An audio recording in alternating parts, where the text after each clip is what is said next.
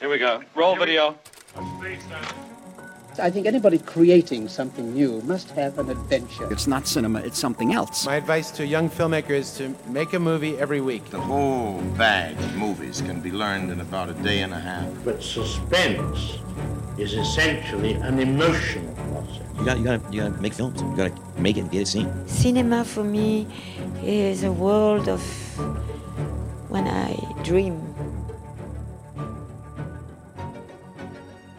Welcome to Behind the Slate. I am your host, Aaron Strand. And we are still approaching our final shoot days for Withdrawal.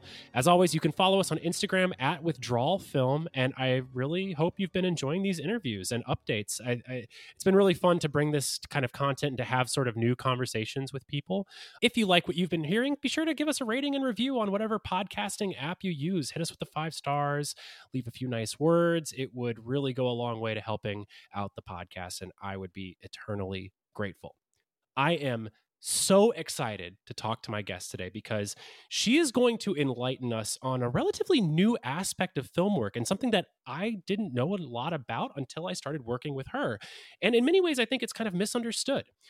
Kristina Arjona is an actor, director, and intimacy coordinator here in Atlanta, Georgia. After a decade of working in front of and behind the camera, Kristina became certified through the Intimacy Professionals Association and has gone on to work as an intimacy coordinator on both studio and independent productions. Now, I feel so lucky that she has brought her talents to the set of Withdrawal, and I can't wait to talk to her all about it.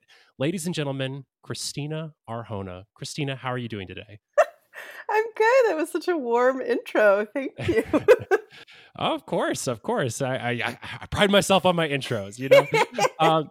Let's just start off. I don't want to bury the lead here at all. Before we kind of get into you and your story, just for anyone who doesn't know, either they're not a part of the film industry or they're a part of the film industry but hasn't experienced this on set, what is an intimacy coordinator and why is it important? Yeah, so my little spiel that I sometimes do is that you can think of an intimacy coordinator as sort of like a stunt coordinator for intimate scenes. So usually people are more familiar with that idea.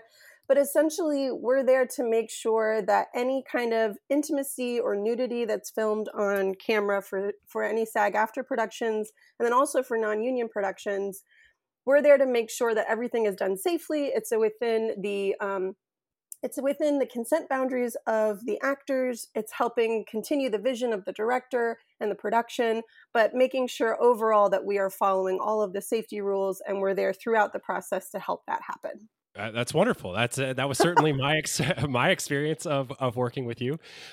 So talking about you a little bit, what drew you to be an artist in the first place? Did you always know that you wanted to work in film or theater? Yeah, I mean, I was a creative kid. I was kind of doing my own little shows as a kid, kind of thing. And then in middle school, I got to be in my first musical, and I got like one of the leads in like Guys and Dolls. And big break. And I was like, big break. Yeah, right, big break. And it was like I was like Adelaide. I was talking about being engaged for 14 years when I was 14, and it was just all very silly. But it was really fun. And at that time in my life, I've had a lot of very interesting kind of ups and downs, but I also, like, my father is a medical missionary, and so I traveled a lot as a child, and I did a lot of different ways of connecting with different cultures and communities, often using theater or performance. That was kind of my way in.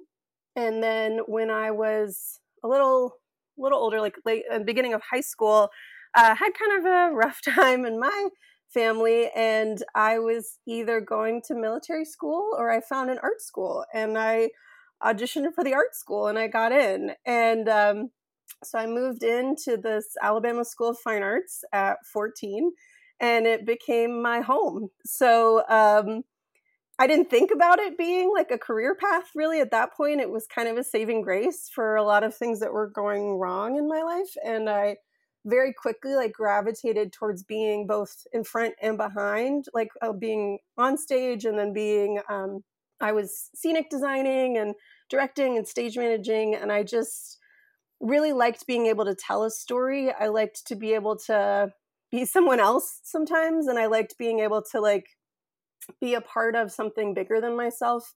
And that was my family.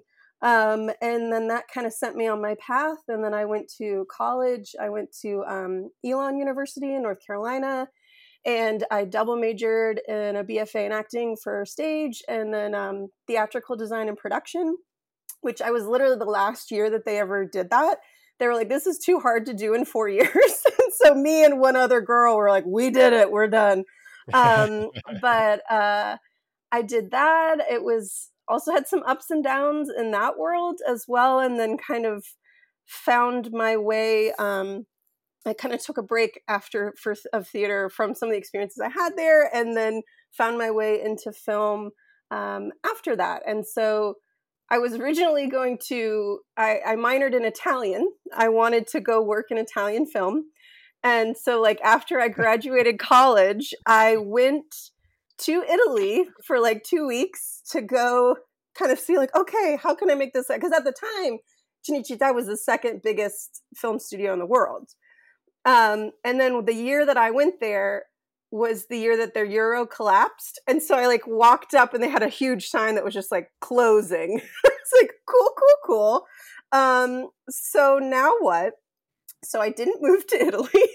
And instead I went to Alabama, which is where my mother is now. So very anticlimactic. So many stories start with, I was heading to Italy and I ended up in Alabama. And you know, it's not the goal, but it's what happened. I had done like summer programs in New York and LA, and it just wasn't the right fit for me at the time. And I went to, so I went back to Alabama. My stepdad owns a Taekwondo studio that I used to train at. And I went back and I taught Taekwondo for a little while, got some money saved up trying to figure out what I was going to do. And I ended up writing a little sketch for, my mom is a professor at Auburn. And I wrote a sketch for one of their little educational videos. They ended up casting it out of Atlanta.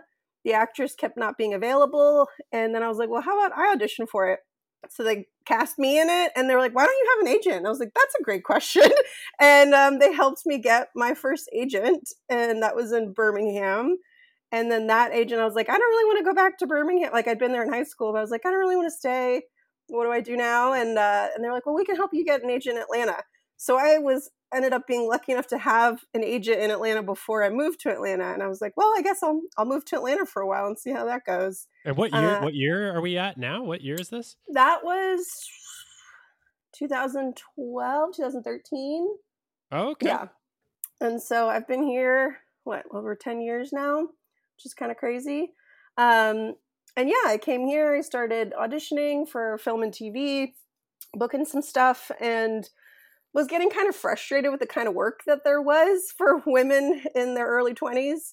And also for me, like I'm a very white passing Latina, and I was just like getting just very not great roles for women and for Latinas. And it was just like very disappointing. So I started my own production company and I started making my own things and won some contests, won some stuff that got my company's name out there, and started doing client work and then started moving into AD projects, and that kind of grew. And yeah, so that all grew. And then I had some experiences both as an actor and as an AD dealing with some intimacy elements on camera that I did not think were handled very well. And that kind of inspired me to develop a standard of protocols specifically for dealing with sexual violence on camera. And I was teaching it, I was offering it at festivals and doing all this stuff and offering it for free. And people were like, I don't know, do we need that? And it was kind of, that experience. And then Me Too happened. And then people were like, actually, maybe we should do this.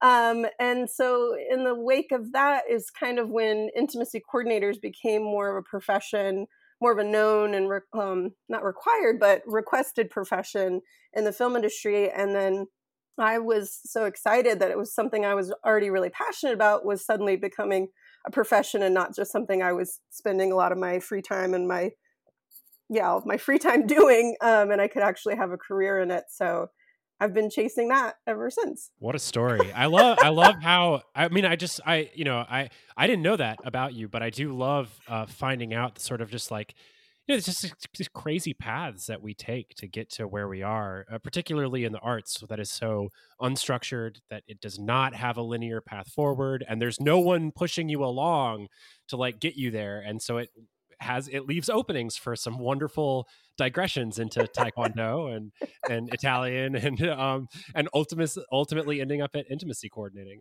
It's pretty great. Yeah. How do you feel that sort of experience has shaped you as an artist today? Before we kind of get into like the intimacy coordinating stuff, I mean, at the core, you're an artist. Like, how has that sort of well-rounded, you know, finding your way through this path, how has that led to the artist you are today? I feel like it helps me work with a lot of different types of people. I've trained and taught children Taekwondo. I've trained, you know, I worked in different cultures and different languages. And I've been a director. I've been the actor in it. I've been the AD. I have a lot of empathy for everyone involved. And I have a lot of different styles of training. And so it has helped me communicate. Sometimes there are some communication issues between maybe a director and one of the actors, or different types of verbiage that people connect with. And I've seen that as one of my strengths that has really helped a lot of productions, is that I can adapt pretty quickly to be like, oh, this is what is clicking for this person. And I don't really have an ego about it. I'm all about what makes this production happen. So I feel like, yeah, all these unique places that I've come from, I have a lot of body training, a lot of empathy. My mother's a professor in human development family studies. I was her guinea pig growing up. So I've also taken a lot of different training in communication styles and different ways that people can connect. So it's this beautiful Mod Podge. And I feel like I'm one of very few intimacy coordinators who also was an AD. And I do find that super helpful on set, that I'm used to being aware of the schedule. I'm used to being aware of the different departments and respectfully working with all of them. And then understanding that it can be hard sometimes to shift into having an intimacy coordinator because we are new. And what is a closed set? What does it feel like to not be included in a closed set? And how do I still be very respectful of all those departments and know that they're very valuable, but understand that the work that we're doing, we might not need them in the room at that moment, but that they're super important to the production and they'll come back in. So I'm very focused on validating everybody that I'm working with and making sure that it's a really positive environment for everybody. Because I feel like the goal is we want to make something that's great and we want to go home feeling good about the work that we're doing. And I think sometimes the mental health aspect of filmmaking is overlooked. So I really like being a part of that. So you alluded to, you know, some situations that sort of like were the impetus to you, you know, seeking out this intimacy training and becoming an intimacy coordinator. Without going into specifics of those situations, or to whatever degree, you know, you feel comfortable with, like, what are some of the situations that are happening on set, or some of the circumstances that really sort of necessitate the need for intimacy coordinating? Yeah, I mean, I think one of the biggest things, because I don't particularly call out the people that I had my experience with because they learned from the experience. And in a lot of ways, I think that's a big part of it, is that it's not always malicious people. It is people who are unaware or are nervous about the situation and aren't communicating, aren't handling it well, or are waiting until we're in the middle of it to make any kind of check-ins. Which is too late. And so part of what I think is really important is just the preventative side of it and normalizing, like, we're going to have these meetings ahead of time. So by the time we get to set, we're a well-oiled machine. We already know what to expect. We're not surprising people on the day with any level of intimacy, of nudity, of sexual violence. Those are such core things that it has become part of a conversation and continued learning.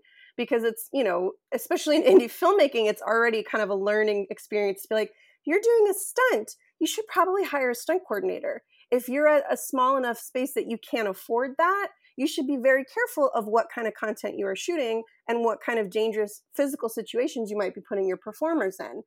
It goes the same for intimacy, and it goes the same for especially sexual violence. You see a lot of indie films that really want to push the boundaries and the edges of everything. And if you're newer to this craft, you still have a lot of things to learn. That might be a more advanced element that you're maybe not quite ready for, or you have to be really thoughtful of how you're going to do it and not just figure it out on the day or just have actors, oh, well, you figure it out. It's kind of, what I say is it's sort of like asking your actors, like, oh, you're going to do a fight scene. Just figure out the choreography on the day. You can just punch him. And that doesn't lead for a safe work environment for anybody. And so we treat intimacy in the same way. And I think helping people realize that, because it had been treated so differently for so long, it's kind of like, why do we need this, has been some of the reaction. And then I'm on set, and then even like the hardest grips who are like, what are you doing here? I win them over by the end of the day, which I love. And I'm not there to slow things down. I'm not there to make things more difficult. I'm there to make things easier on everybody. And so much of it happens in the pre-production process. Like if you as the creative, as the director, as the producing team know your vision for these scenes ahead of time, that gives me the strength to be like, okay, here's what this actor, here's what we're thinking, here's what the reason for this is. So if there's ever a level of nudity or something that you're not matching with, we can figure out what your vision is so that the actor can still feel comfortable, we can still tell that story, but maybe we adjust the size of the framing, or we turn where the angle is so we don't have the same level of nudity or whatever that element might be. So there's so much collaboration that can happen in the pre-production time, because things will still change on the day. You know, things might not work the way you want it to, or you change your mind. We can always walk it back. But understanding the most that we're expecting on the day ahead of time is so huge. That's definitely was my experience in working with you. I think I kind of want to take a moment to sort of share a little bit of how I came to like contact you, because I do think it's somewhat, I don't know. I could imagine other people kind of like having the same experience, which is that like I was terrified to reach out to you. I mean, honestly, the part of me, you know, part of my ego was like definitely like up in arms of sort of like, I don't think I need this, and like this isn't how I, you know, started out. Needed, you know, intimacy coordinating wasn't part of sets 10 years ago. There's also the part of me that was like. And it's so weird how you can develop an ego about this sort of stuff, but it's like I was in a lot of super sexually exploitative work situations, particularly in my early 20s. You know, I was like working at clubs where we had to sign NDAs that allowed us to be sexually assaulted, and we couldn't hold anyone accountable. And it basically was like you signing a document saying like, hey, this is like a part of your job. Wow. And you develop a sort of weird sense of pride about that, of like, I learned how to like navigate this. So, you know, why shouldn't anyone else, you know what I mean? And so all this sort of stuff was swimming around in my brain. But I had gone to a panel that you had spoken at the Atlanta Film Festival, explaining a lot of the similar stuff that you're talking about now, the need of intimacy coordinating.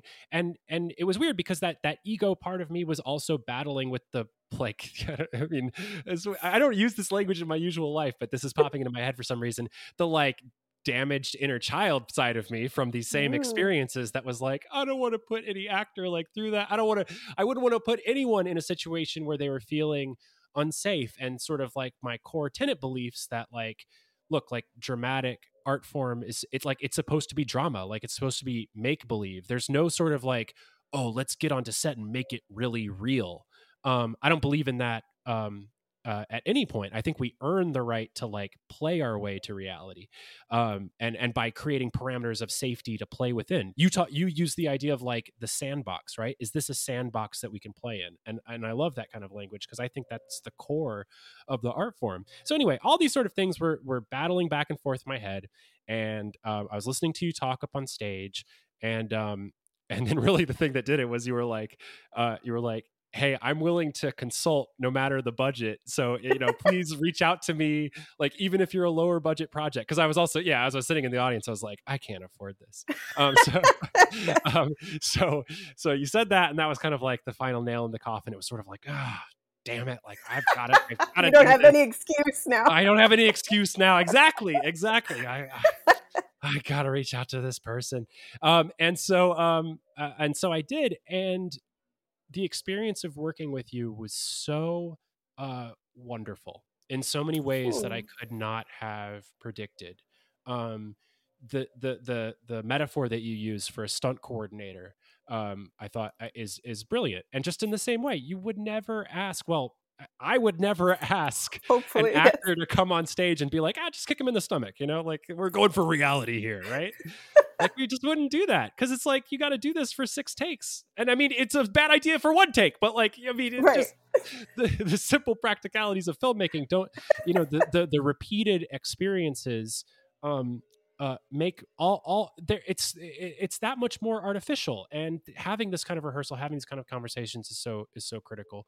The last thing that I just wanted to say, and then maybe you can respond to this aspect of it, is that I also knew as an actor, having walked onto set, and even if you know that there's a scene with a sexual situation, even if it's something that's just like a kiss or something more explicit, that, like, man, it's just awkward. Like if it's not talked about beforehand, and if it's just sort of like, you're going to just like, you and the other actor is going to figure it out. And then all of a sudden, like, you're in this physical circumstance, and, you know, the DP is talking about lighting, and gaffers are like arranging your rim light and whatever. And you're like, you know, half naked or naked, like, you know, in close contact with somebody who is a stranger, you know, or, you know, a coworker, not a stranger, but a coworker. And, you know, I know that I've seen, like, I've certainly heard it from like my wife, and like from the partners of other performers, you know, who have concerns about these type of work situations, and there's a lot of stigma and like mythology around like actors, you know, like going onto set and having like sexual experiences with their coworkers that then like lead, you know, like, it just creates this like whole environment of like, of weirdness. And like, it doesn't have to be that way. Like it like, this can be make-believe. Like, this doesn't have to be like that. And, anyway, so yeah, there was a lot kind of going on in my head before reaching out and working with you. I guess, how does that sort of resonate? Like, did you have any of these, you know, thoughts or feelings as you entered into this career? And have you encountered these things throughout your career? First off, I'm realizing that I have leaf blowers coming by me right now. Tell me if it's too loud. The enemies to indie film sets everywhere. The leaf blowers. It's okay. I think we'll forgive the leaf blowers. Okay, please, I think you can keep going for sure. So yes, there's so much. Let me think there's so many things that you just said that are great. Yes, that's why I love speaking on those panels. So I'm so happy that you came, and I'm so happy that you had no other excuse to not talk to me, because that is something that I'm very grateful for, the big budget projects that I've been able to be on, and the incredible, you know, Oscar-winning actors I've gotten to work with. But a lot of times they're at a point in their career where they're pretty in control, and they've been through some really rough things. And so they are very confident about what they are or not comfortable with. I still love working with that, and that's great for my resume, but I love working with indie filmmakers, and I love working with younger filmmakers and younger actors, you know, freshly 18-year-olds. Like, it's such a world of, there are people who are very hardened by, I have dealt with this trauma. I didn't have you. I don't need you.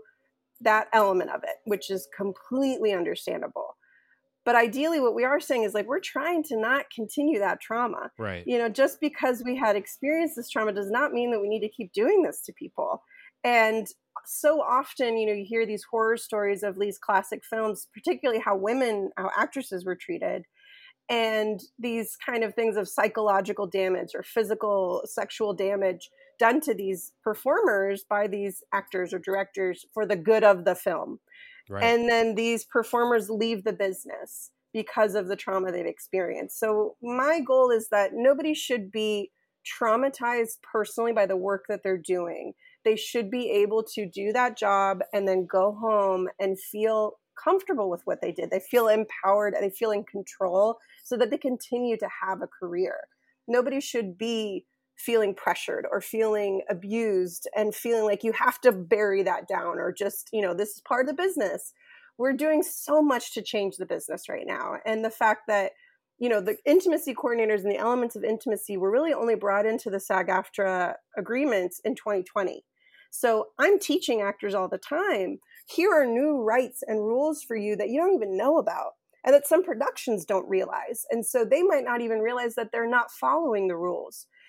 And that's also something in the current SAG-AFTRA agreements that are being struck right now, or struck to try and complete. There are additional things about intimacy that we are wanting to add. So it is an ongoing, growing process, but it's very new, and it's new and normalizing it. And so that's the same thing. I do end up with several directors who are like, why do I need you? What are you doing here? And I'm very warm, and I end up, I've managed so far, knock on wood, to have befriended every director that I've worked with. Because some people think of me like the sex police, which is not my job. I'm not HR. That's not my job. And so I am here again to help the creative vision come together in the same way a stunt coordinator would not be stepping on your toes. I will step in if something is not safe, but that is also something that I'm talking to with the first AD. And that's something that, again, if we're not following standards of safety, that's its own problem. But along the lines of your vision and your creative vision, I'm there to support that. And I'm just making sure that the actors are aware and consenting to all of the elements so that nothing is a surprise. And that I'm also totally comfortable talking about all the nuances and all the things that make other people nervous. Because if a director is too nervous to talk to the actors about the elements of a scene, and it's like, okay, it's going to be a sex scene, just figure it out. If the director's uncomfortable, how are the actors supposed to feel comfortable? Yeah. How are you supposed to feel, even if it's a completely consensual scene, how are you supposed to develop this level of comfort, physical comfort together with your coworker that you've maybe met that day? And yeah, like what you're saying, you might have a partner who is not in the industry. That happens all the time. And so what a weird job we have, right? There's not a lot of other jobs where you're like, bye, honey, I'm going to go make out with this person on set today. Or I'm going to go simulate sex on work today. I'm simulating a sexual violence scene. None of that is a typical job. So being a partner of an actor is already such a, well, you're doing the Lord's work as a partner. Yeah. I'm a performer already. I have so much empathy. But if your brain doesn't work in the same type of creative way, it can be really hard on relationships to justify that, to feel comfortable with that. You hear these stories about couples coming together because they were in intimacy scenes together in film. And as a partner, it can be really hard you want to support your partner's creative dream, but you also want to make sure that your relationship stays solid. So honestly, I kind of go above and beyond sometimes. I will talk to partners of actors if they want to talk to me.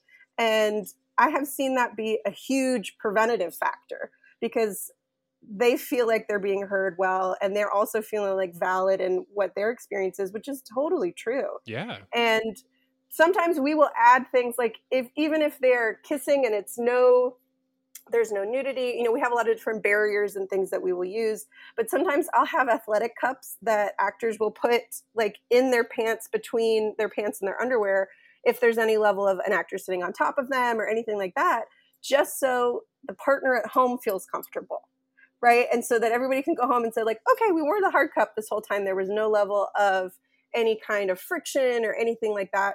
Something like that often can make a huge difference. And then that helps that actor to be like, okay, I can stay focused in my scene right now. I'm not worried about how this is going to affect my partnership at home. I can stay focused in my character. And that's huge. And it's a very real thing. Like, because I mean, these are things that people need to consider. And like anyone who's been in this industry, you will have watched relationships end because of this aspect of the work. You will watch relationships have suffered from the different aspects of this work. And, doing these kind of preventative, or just doing these kind of safety measures, is not only incredibly helpful to the work-life balance of the performers, but the other thing that struck me about working with you was how fun like this work was. Like, it was really fun to get super nerdy about the minutia of like what this moment means, and having you who is also, who's a brilliant director, like in your own right, like having your director brain, like come in and refine those moments. And we talk about it with the actors and just do rehearsal, which like, obviously like I'm a huge proponent of in the first place. Yeah. But to, like you said, to talk about all these things beforehand, it was not the sex police or the whatever police. Like, this is fun. If you're nerdy about drama, like it was so fun to nerd out about these dramatic moments and what they meant to the characters, which is the only reason why it should be in the movie in the first place. Right. Yeah. Oh, that makes me so happy. Yeah. Cause that's the joy that I have with it. And I just want for people to feel empowered. I don't want people to feel like they can't tell stories of intimacy, because I mean, that's the core of humanity. I feel like our connection between people, it's not necessarily a sexual intimacy at all times, but it is that vulnerability. And if you are feeling nervous about creating a space to do that, or if your actors are nervous on how to connect with each other with it, I love being able to bring a language of, you know, here's our boundaries. And again, I love the sandboxes. Like, we know what our physical boundaries are, where we're allowed to touch, where we're not. And this is the sandbox. And now you can play within it. And I can give you as much choreography as you'd like, but you know what your rules are. And I see that so freeing for actors, that you're not second guessing especially when we're, you know, this is characters who are different times of being in a relationship together. They have different levels of physical comfort together. So if you're wanting to show months of being together, years of being together, you know, these different elements, you want to have that level of physical comfort to sell that immediately, because an audience can tell. Yeah. If it's a phony, they can tell right away. So yeah, I loved working with you too. I mean, like, I got to, it's so rare that I get to have a rehearsal day that's separate from the film day, especially on the bigger productions. They don't, every once in a while, like with the series regulars or the leads, we get one or two of those, but it's usually on the day we're rehearsing it. So it was so fun and freeing to have a separate day with you and get back to my theatrical roots and just be like, okay, now we can play. We don't have the time restraints of a shoot day, and really connect with these characters and see what it is. And also, like, of the things that I always try to do to not step on directors' toes too, I always like to see what your vision is, make sure that you're leading the rehearsal in the way that makes sense for you. And then if there's anything that I'm like, okay, maybe this could help, I really like to come from a physical standpoint of it and like a choreography standpoint, or breath work or things that are very physically based. I try not to do too much of like intentions or the storyline of the project, because that's typically the director's kind of bread and butter area, and I never want to step on toes. But sometimes if I'm like, okay, let's think about, you know, adding a magnetism here, adding different types of physical work and connecting words, that sometimes can help a more visceral connection with the actors. And I think that is a great support that I can offer to directors. Yeah. Yeah. And I love all that stuff too. The breath and physicality, that dance like quality, another great sort of like metaphor to just throw in here. When you can make these scenes, these moments, these real pieces of our humanity, like you were saying, when you can make it into a dance, like, it's not as scary or as you know, potentially, you know, abusive, manipulative, exploitative, like it can actually be heightened into the thing of beauty that you were trying to tell in the first place. And just a real joy and pleasure. Now, so kind of like shifting a little bit here, you know, there has been, like, I'm sure you're well aware, there's some headlines, you know, of people kind of talking about how they're reacting to the growing use of intimacy coordinators in the business. I know Mia Hansen-Løve, French director, you know, talked about that she felt that, you know, this was not a need, that she didn't need this. And I think she used language like morality police or something like that. Gaspar Noé, everyone's favorite sexual scene director, said, "We don't do that in France." And then I think just recently, Michael Caine was trotted out in front of a microphone and spoke about how in his day, intimacy coordinators were not something that was necessary. How do you respond to some of these headlines that I'm sure end up, you know, coming up in the course of your day's work? Well, it's also different? So currently the rules are different in the United States versus Europe, right? Because we have the SAG-AFTRA contracts here. So places like France might not be using the same contracts. With SAG-AFTRA contracts, you cannot do any actual sex acts on camera, ever, as of 2020. Before it was implied, and now it's required. So along those lines, there is no room for what could be considered more of the indie film element of it, of having actual sex acts or these different things that you will sometimes see in more European projects. So yes. And so also with actors who, again, come from a different generation, that have come up in a different time, especially white male actors that have come up at a time, and straight white male actors, they might say, well, I don't need that. That's totally understandable. It might not be for you. It might be for the your partner in the scene. You might be unaware of how you are affecting your scene partner. And so, again, it is harder with people who are really set in their ways. They've been in the industry a long time. They know what they're wanting to do. But that's not everybody. I mean, I work with a lot of really wonderful, talented, straight white male actors who are big deals, who want to be a good partner to their scene partner. They don't, for better or for worse, they don't want to be canceled.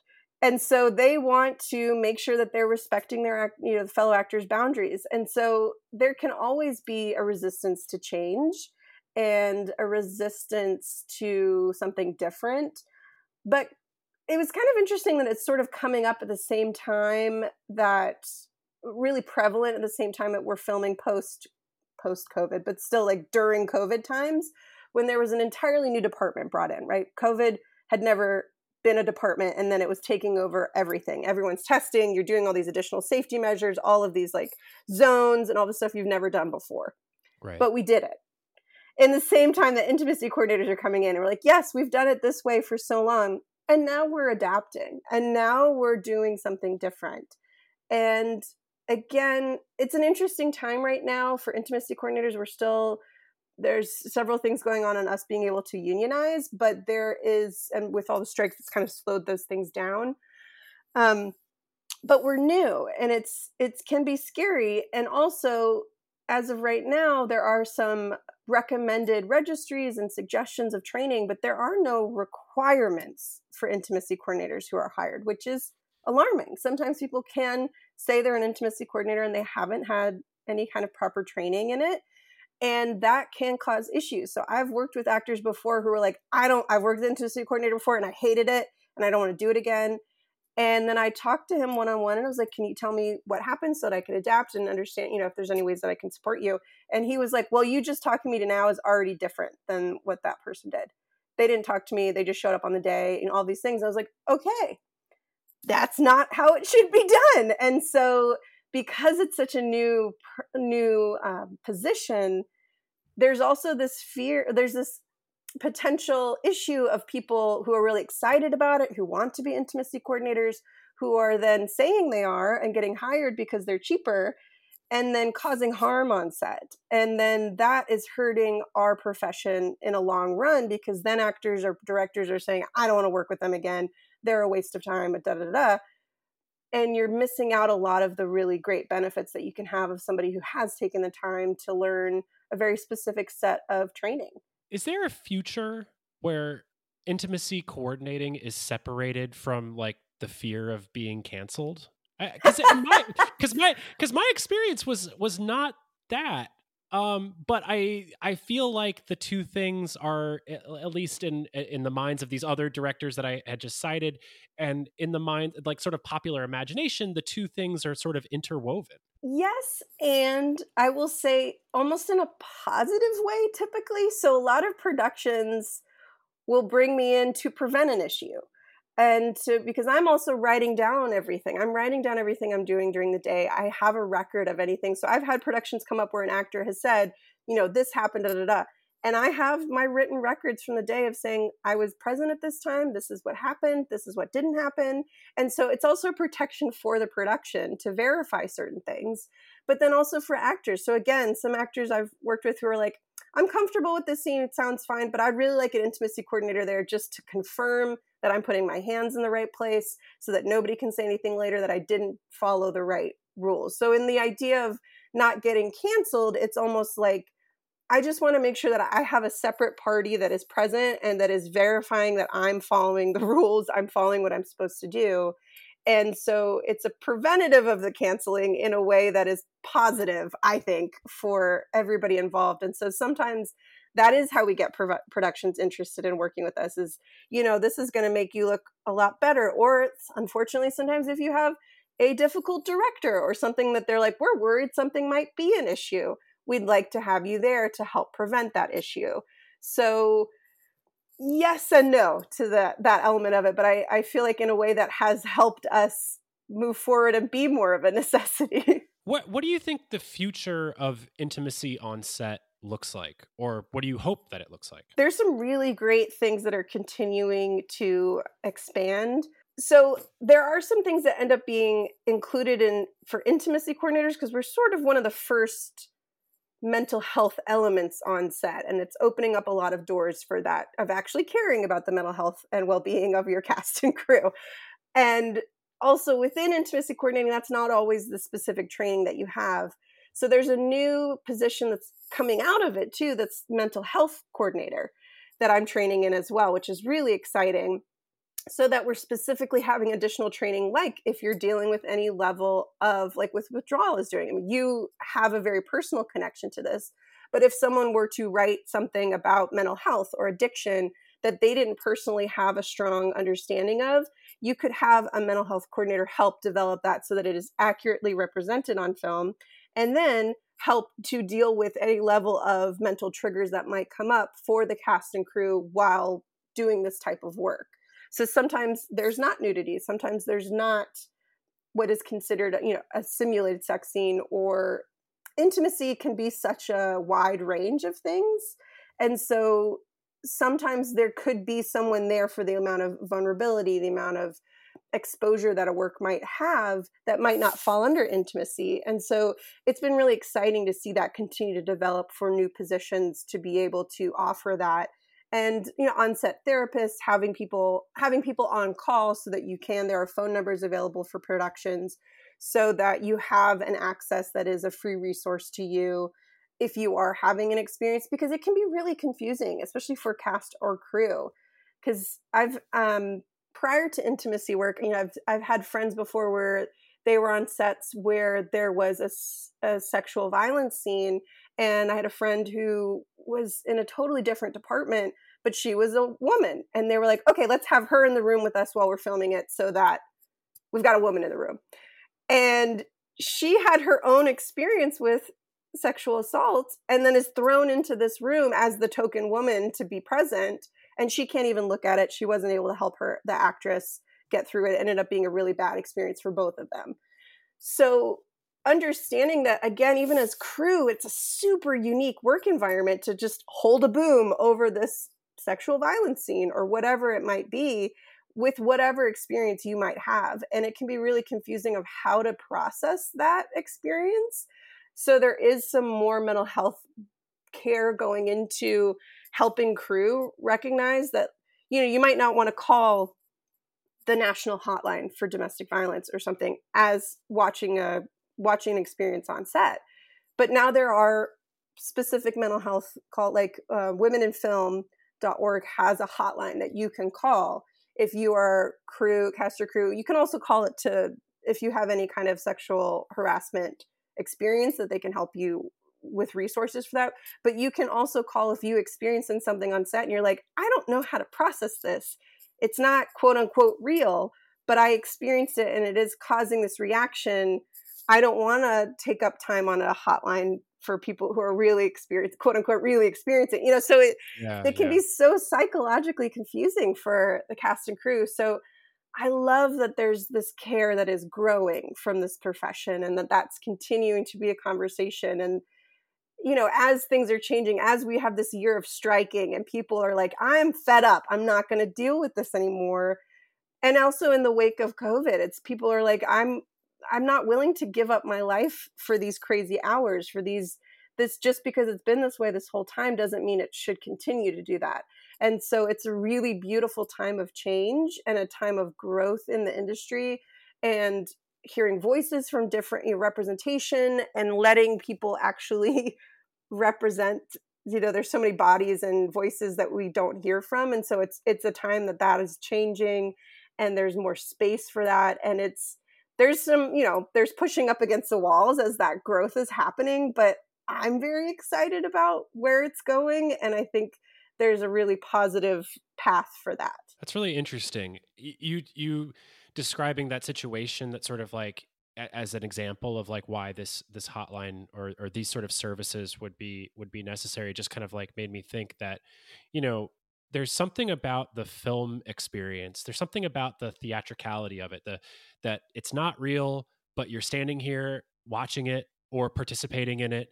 That when the vibes are off and like when things aren't right, it really ups the kind of emotional disturbance. Yeah. I can think back to there's something about that, like the sort of unhinged theatricality of it. And I think anybody who hasn't been through that situation or who hasn't been on a film set can imagine, you know, if you ever watch a TV show where they're staging some sort of like, you know, traumatic event, it's often like made worse by the bystanders who are like watching it happen. Or the TV show does a really good job of including you as the audience, as sort of like making you feel sort of a part of the action. And it's like dirtier and worse that you're sitting here watching it happen. Well, that can happen in like real time on a film set. And it not only is it, you know, listen, this is me like just thinking about production, and which is the wrong perspective, but like not only is it going to be traumatic for your cast and crew, but it can really like derail your group, you know, your collaboration. Like if something goes off or goes wrong, or people are just like getting this, you know, if you haven't considered something in rehearsal beforehand, and all of a sudden like everyone is now taking part of something that they feel kind of not great about, and it kind of spreads through the crew, right? Like, you know, like mm-hmm. like people can all kind of like suddenly start feeling it all at the same time, and just pushing through it is not necessarily the answer. And I think that is another just kind of like unique component of the filming job experience that, again, is like not really a part of, you know, I don't know many consulting firms that are like dealing with this on a day in, day out basis. Right. Yeah, I think along those lines too, I mean, I'm lucky to be in a position that it is kind of standard with the work that I'm doing that I can speak up when something is wrong or something is not going the way that we planned. Whereas if you don't have an intimacy coordinator, who does that can sometimes be confusing. You know, the safety on set does typically go to the AD, but like in the experience that I have that did not go well, the AD was a friend of mine who I love, who's a very talented AD. He thought I was in character when I was crying in between takes, when I was in a really rough spot. And he was like, well, I don't want to mess with her process. But he didn't ask me at the top of the day, you know? And so figuring out ahead of time what is or is not within someone's process, because that's part of what I do too, is talking to the actor ahead of time. Like, if you're in it, I'm not here to mess with your process.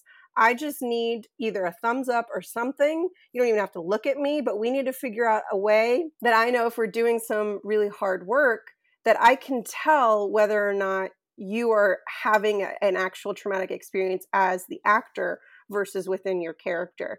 And that might be a level of safety that an AD has not been trained in. So that's part of the original protocols that I was creating, was to help inform ADs on like, here's how we ask these questions at the top of the day versus in the middle of the scene. But now it's so much more helpful to have intimacy coordinator as a separate job, because ADs have so much going on. But they are typically the one that's like, hey, this is unsafe, or hey, this is the problem.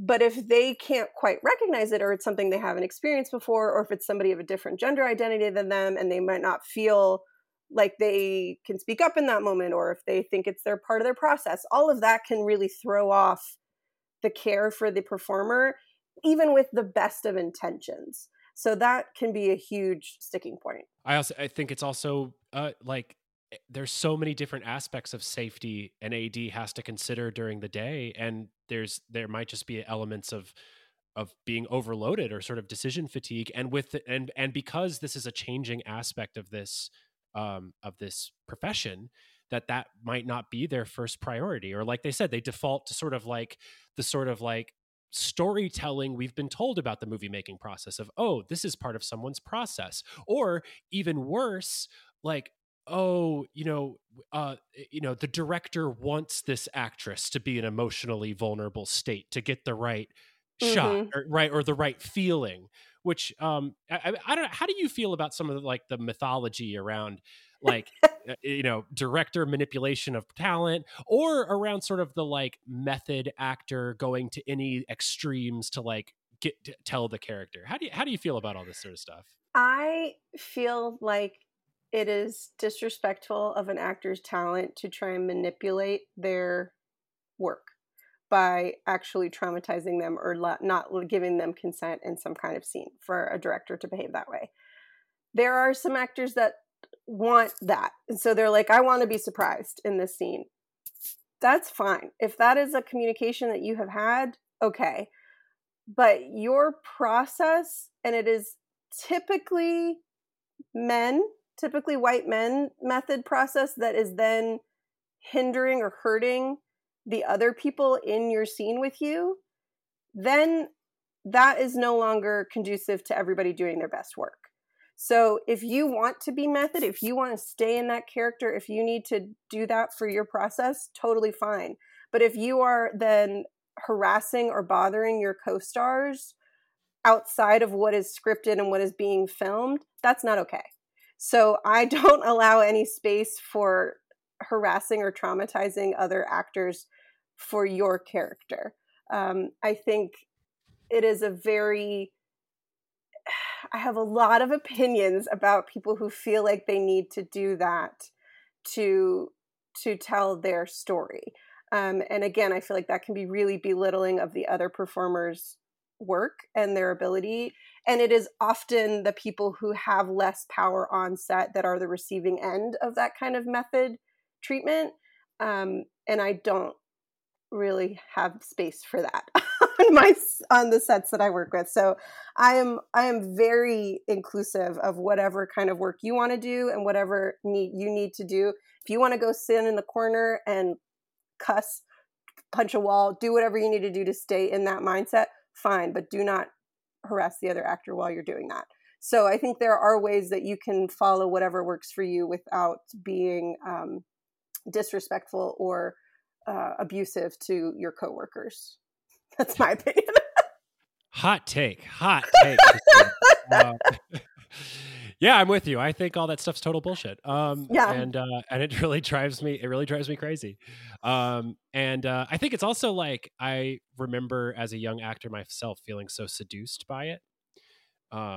Feeling like that was something that somehow I wanted, or that I was supposed to want, or that was the way to be, great.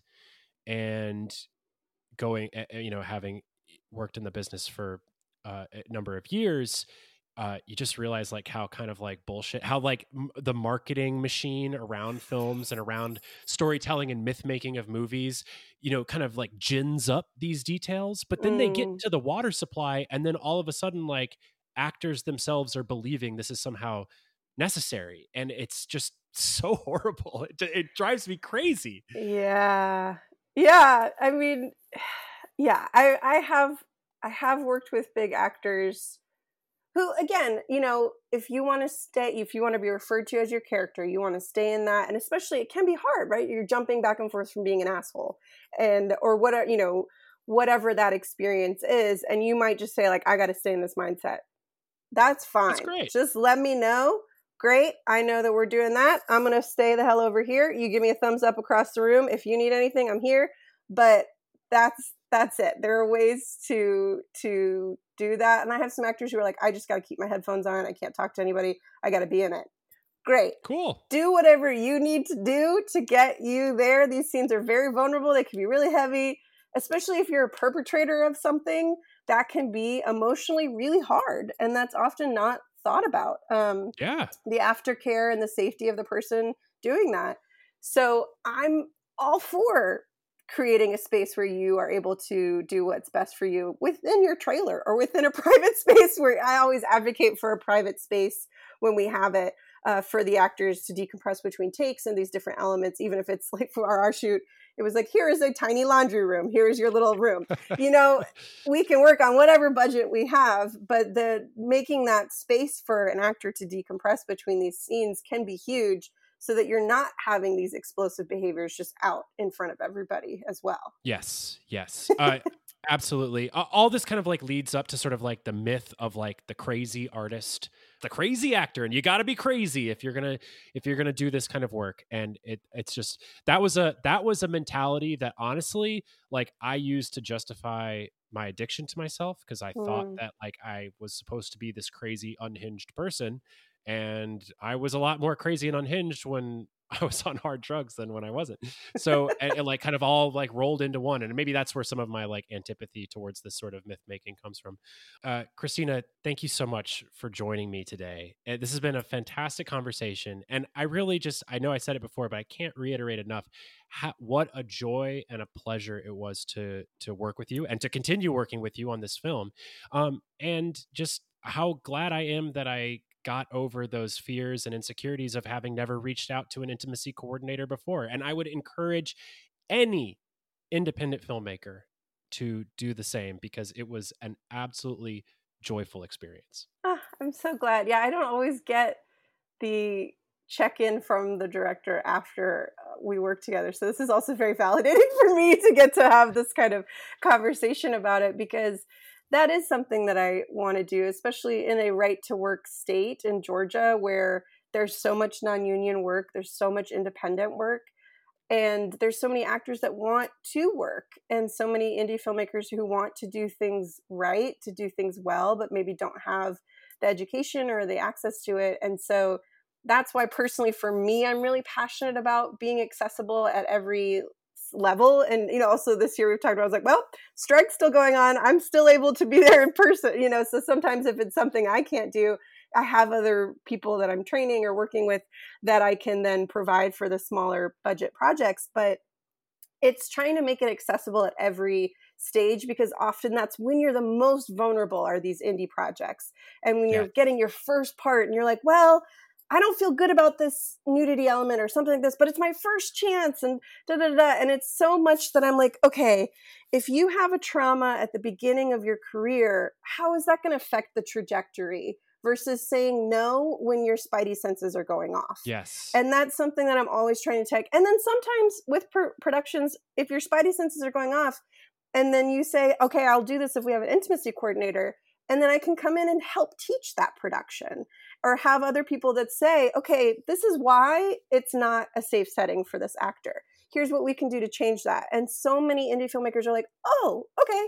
And it's not costing you more. It just takes some more time on the pre-pro side of it. And so even if it is something that doesn't need an intimacy coordinator, sometimes I can help you feel like, realize like, oh, we need to rehearse this ahead of time, or we need to clarify what our shots are going to be and what the expectations are ahead of time, so that the actors know what to expect. It doesn't have to cost more. It shouldn't be a thing of, oh, well, I don't want to hire an IC, but I still want to do this content, but I can't afford them. You know, and so it shouldn't, in my opinion, it should not be an issue of unaccessibility, because it's so important to our indie market to be able to protect everybody as they're coming up and normalize these kind of safety standards, so that when you get to the big productions, you're like, oh yeah, this is old hat. I've done this. I know what to expect.